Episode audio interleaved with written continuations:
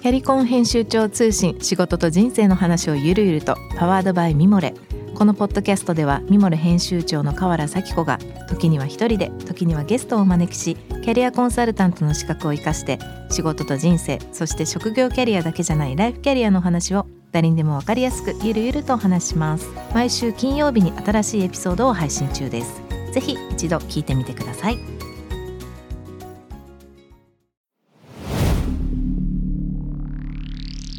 ナ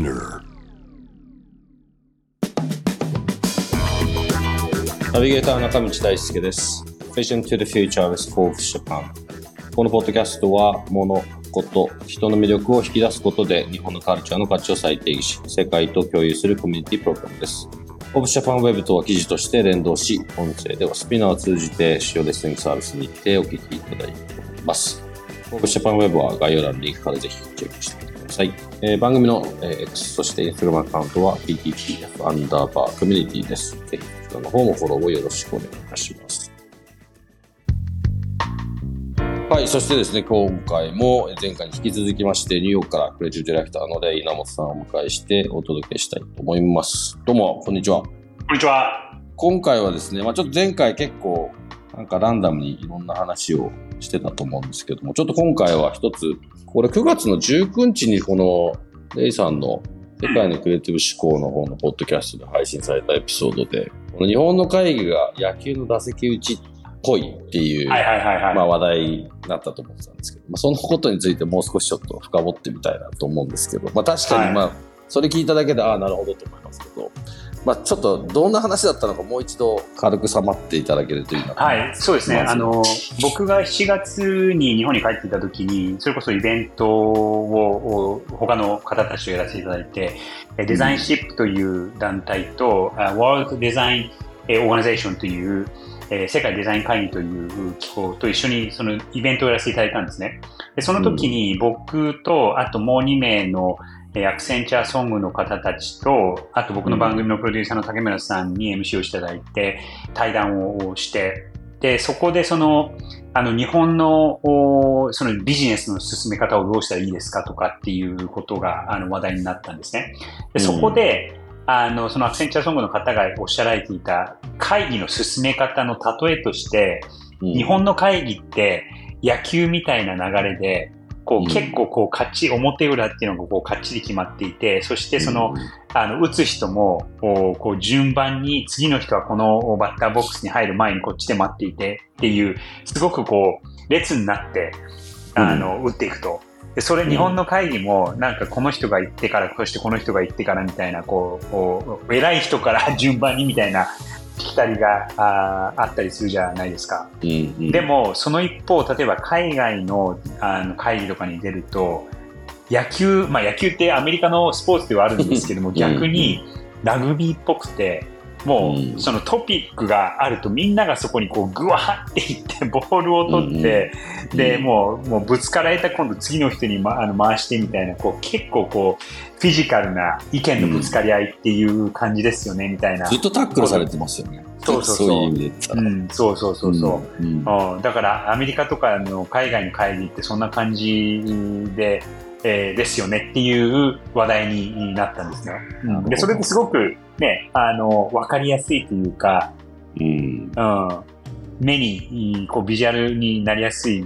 例えで、確かにそういうところは、うん、あの、すごくあって、うん、ね、日本の場合は、まあ、縦割り、縦割り社会とか、年功序列とかっていう、それこそその、野球もこう結構カチカチとしたルールで、カチカチとした進められ方が多いんですけど、アメリカとか海外の場合はその年功序列みたいなことはあんまりないです。てかもう、もう基本ないですし、うん、うん、誰が何歳ってもちょっとわかんなかったりする場合もね、よくあるんで。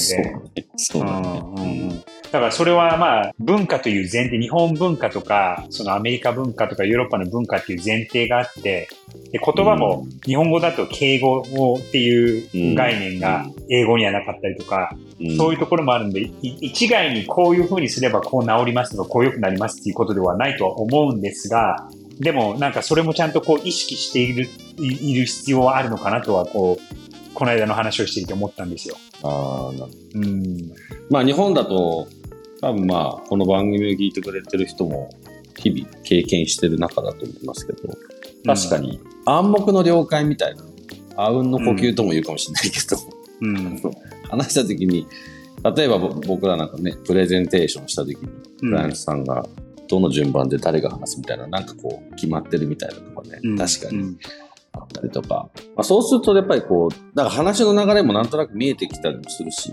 うん。まあこれ僕の個人的な意見は、なんか良い部分とうん。悪い部分と両方あるかなと思ってて、うん。例えば海外のそのラグビーっていう例えすごい面白いなと思ったんだけど、確かにいろんな、いろんな角度でいろんな意見がバンバンバンバン来て、それ、まあ、慣れてると、まあそれも含めて最終的になんか、じゃあどうするみたいなところにまとまってくると思うんだけど、うん多分、あの、日本の中では多分結構、一個一個こう積み上がってったりとか、もしくはこう順序立てて話していく方がまとまっていくみたいな、もともとのさ、それって結局これ教育にいつもなんだかんだ話つながると思うんだけど、うん。なんかそれ、その人たちに、なんかいきなりラグビーやろうって言っても多分できないみたいな感じだと思うんですよね。だから、まあその日本の中でのあの話で、僕もだから日本に帰ってきた時一番初めそういう、まあそれ一個かなりびっくりした要素の一つだったんだけど、なんか、あれ普通に話しちゃダメなのかなとか、こうなんか空気の読まなきゃいけないところとか、それに慣れてるからね、なんかその、なかなかそれ変えろって言っても変えられないのが、わかるようで、でも変わった方がいいよねって思ったりもするし、うん。なんか、変わった方がいいってもう言い切っちゃった方がいいのかなどう思いますその。あの、うん、細かいことなんですけど、あの、僕もね、一応日本にオフィスを構え、一応というか、オフィスを構えていて、日本に。ちゃんと構えて、構えていて、で、あの、いくつか細かいその習慣のおルールみたいのを作ったんですね。で、うん。一つは、人の名前を呼ぶときに、うん。えーみんなさん付けで、上下関係関係なく、えっ、と、さん付けで呼びましょうっていうことにしたんですね。うん。うん、で、えっと、男性も女性も、えっと、ファーストネームベースでプラスさん付けにしましょうと。で、うん。そうすることによって、あの、その上下関係っていうのが少しこう和らいで、例えば僕だったら、まあ一番一応上のトップの人間ではあるんですけども、男性でも女性でも、例えばたかしさん、えー、まりこさうん。んみたいな感じで、で、みんな中、うん。あの、同僚同士もそういう呼び方をするように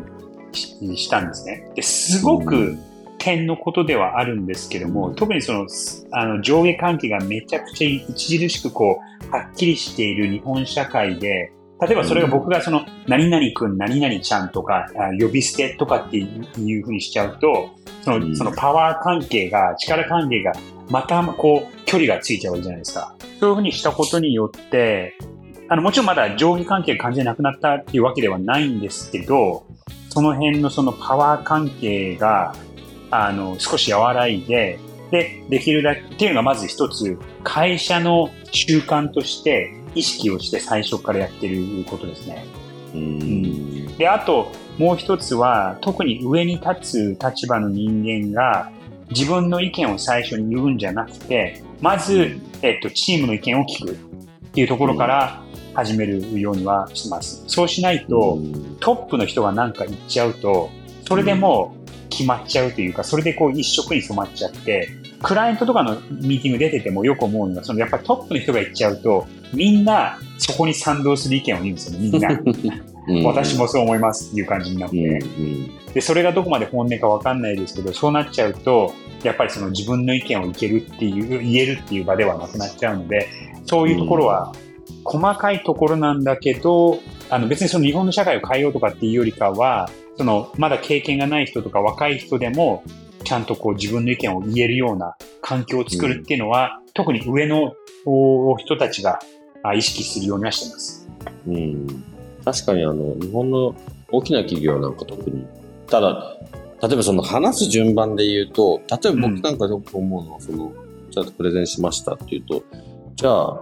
どうぞって言って意見聞いてくださいってなんかあ逆に言うと今度下からもう決まって下から順番にこう言ってって最後一番偉い人のがよくあって結構。えだからじゅその話してたこの中のレイヤーって下から言うとこういう順番なんだみたいなの分かるぐらい。あで、そこでだからこう、俺、そっちのこれ問題だと思うの。その話をしてて、たただ話してるだけなんですよ。ーその意見が、こう掛け算になって、こう、積み上がってってないと、その人はそう言いました、その人はそう言いましたって。で、結局最後に、一番偉い人が、うじゃあこうじゃねみたいな話になって、ん結局最後その人の話だけ聞いといたら、まあ次ネクストステップ決まるじゃんみたいなうん感。じで、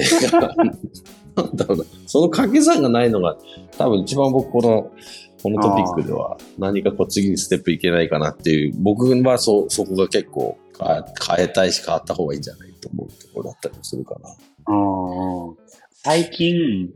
元アップルで、 Apple University ってアップルの中の Apple University っていうのがああるんですね。それは育成プログラムなんですけど、うんでそこのあの学長をやってたっていう人がいて、でその人はもともと、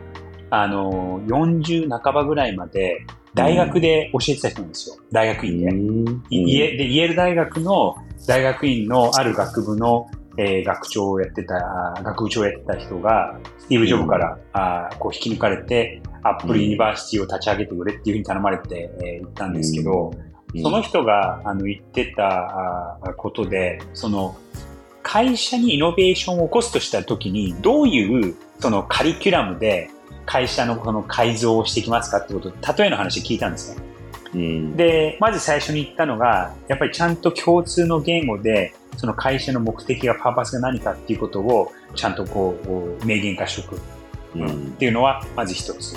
で、二つ目に、ディベートをする文化うんを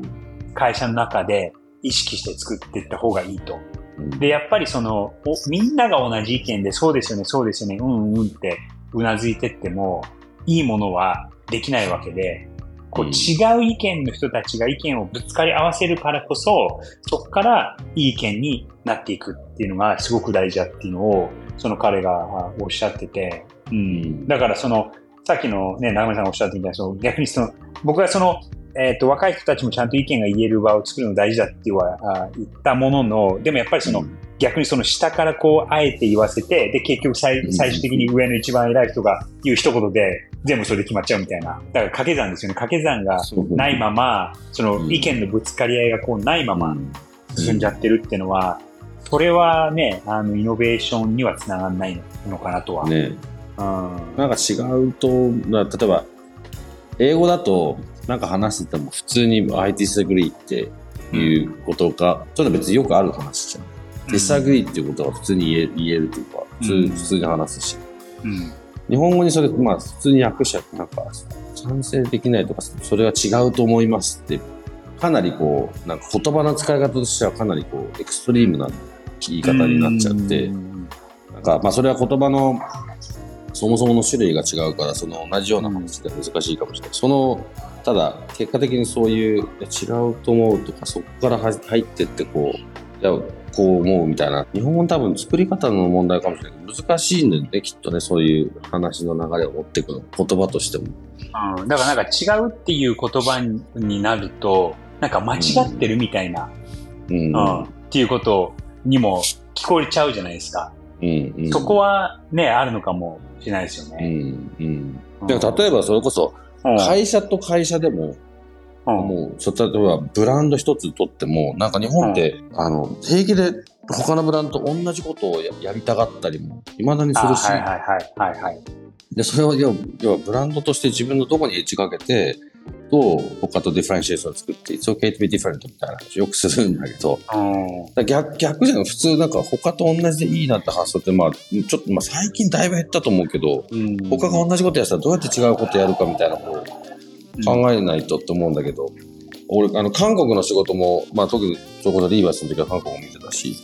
まあ、ちょっと日本よりももっと強いぐらい横並びで横並びって他と一緒でも大丈夫 OK っていうマインドがすごく強くて、うん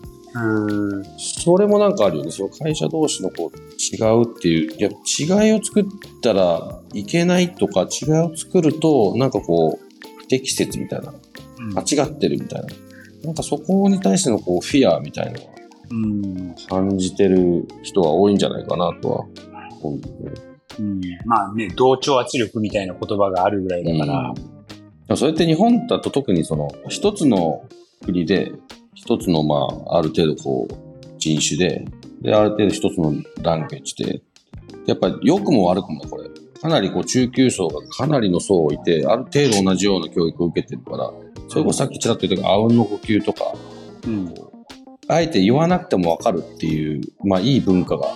ある中で、なんかね、その日本の国だけだったらいいんだろうけど、うん、先週の話じゃないけど、いろんな人たちが混ざり合うと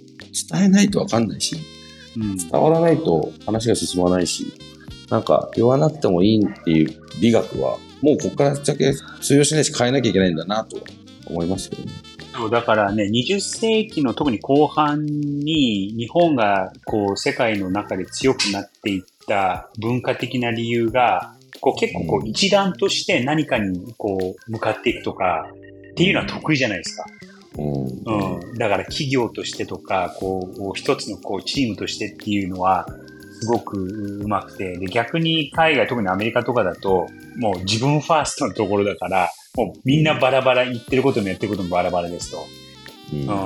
で、まあ、それがね、あの、いいとは思わないですし、あとアメリカの社会にも結構ひどいことになっちゃってるんで、それはそれでいろんな課題はあるんですけど、うん、うん、だから今後ちょっとその、日本が、やっぱりその世界でちゃんとこう生き残れるためには、そして日本人が生き残れるためには、もちろんその日本人としてとか日本文化のいいところのは生かしながらも、みんなにうんうんと言ってるだけではなくて、違うことに誇りを持つっていうのは必要なのかなって思いますね、うん、結論としては、うん。日本らしい違いって絶対世界は必要だと思うので、うん、本当にそこに、まあ僕らの方おそらくそれ気づいてるからこんなこと話してるし、こんなこと多分やってるので、そういうこう、なんだろう、エネルギーがもっと広がっていくといいなとはまあ、そう思うからこんなことわざわざやってるし、うん、なんかもっと広げていきたいなと思います、そうですよね。はい。なんかちょっと日本を元気にする方法を考えていきましょう。ということで、えー、先週に引き続きまして、今週も、えー、レイナモスさん、ニューヨークからわざわざ時差を超えて話を聞いていただきました。どうも本当にありがとうございました。いや、こちらこそありがとうございます。ちょっとまた日本に来た時にはぜひ、ぜひぜひ、お会いしましょう。はい。Spinner 長渕大輔がお送りしてきました Vision to the Future with Forbes Japan いかがでしたでしょうか？やっぱりこの短い時間なのでまだまだ話は終わってないというか尽きないんですけども。まあ、この話は実はですね、僕がですね、今度レイさんの世界のクリエイティブ思考にゲスト出演させていただけるということで、そちらの方、えー、明日17日火曜日に配信される予定ですので、えそちらの方もぜひチェックしていただければ、まあ今日のこの話の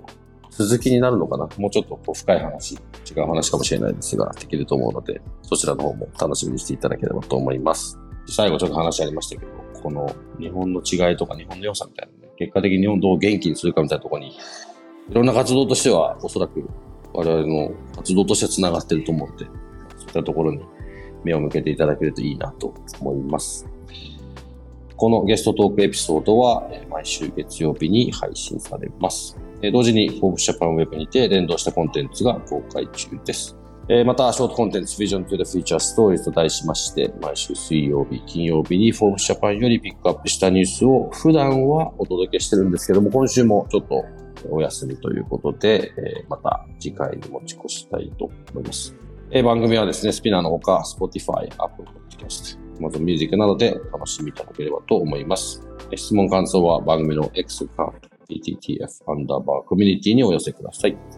Vision to the Future with Forbes Japan 次回またお話楽しみにしていただければと思います。ここまでのお相手は中道大輔でした。See you next time.